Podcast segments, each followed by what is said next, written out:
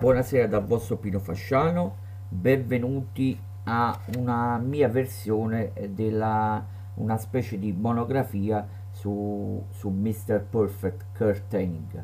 Morì che aveva ancora tantissimo da dare al wrestling, non era al culmine della carriera, ma solo perché la sua carriera non giunse mai a culmine e fino all'ultimo si avvicinò a raggiungere quei risultati che pure avrebbe meritato, possedendo un talento cristallino che tanti esperti dicono di non aver scorto in nessun altro atleta. Kurt Hennig, in arte Mr. Perfect, lavorò sul suo fisico alla ricerca dell'equilibrio perfetto, puntando su quell'equazione che voleva un fisico elastico e resistente come quello più forte ed efficace. Per questo fu Mr. Perfect, un atleta le cui capacità avanzavano quelle di un semplice wrestler, allenato come era in ogni sport, perché anche i muscoli generalmente sottovalutati godessero della medesima attenzione di quelli più utilizzati nel wrestling.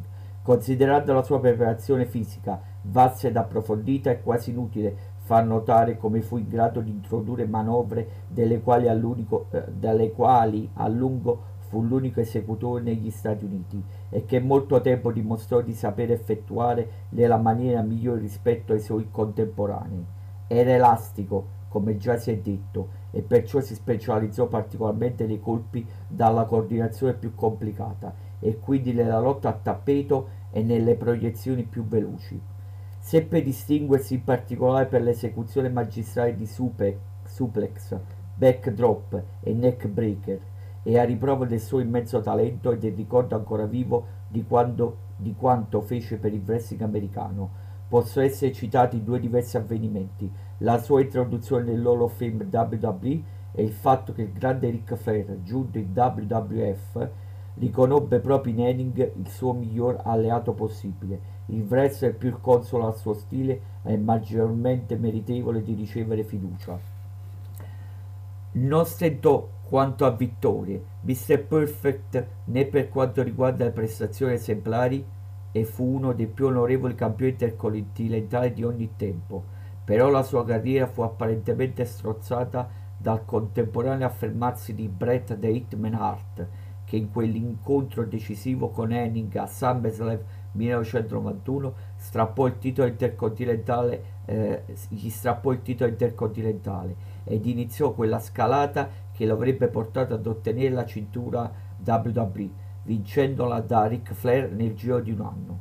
In tempi dove le occasioni per affermarsi erano poche, questo episodio fu fatale all'affermarsi eh, nell'Olimpo dei gradi di Curtaining, eh, de, nell'Olimpo eh, dei gradi di Curtaining, spogliato di ogni riconoscimento decisivo quando si trovava in uno stato di forma eccelso e con molti anni di carriera e di vita davanti.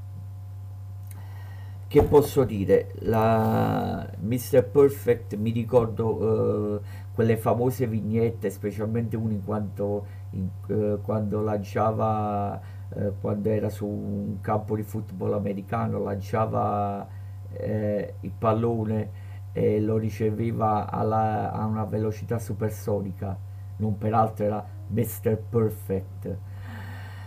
Ah, aveva una nomea di un grandissimo lottatore tecnico, forse erano più, eh, tra i più eccelsi nella storia del business. Eh, morto troppo presto e certamente avrebbe meritato eh, una cintura WWE.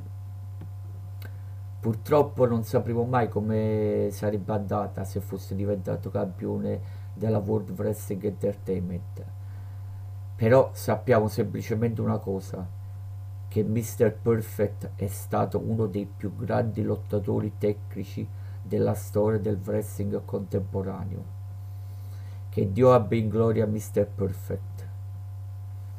E nessuno sarà mai come, come lui. Nel senso, la storia ci, ci racconta che, che ci sono stati altri forse addirittura migliori di lui, tipo Brian Danielson per fare un esempio contemporaneo, lo conoscete che lottò ancora eh, in IW. Però a quel livello non c'è stato e non ci sarà mai stato nessuno. non ci sarà mai nessuno, scusatemi. Un lottatore potenzialmente eh, diciamo che avrebbe potuto fare eh, di tutto e di più. Però come ben sapete non lo sapremo, non lo sapremo mai. Morto troppo presto. Dal vostro Pino Fasciano è tutto. Grazie di, averci, eh, di avermi ascoltato. Alla prossima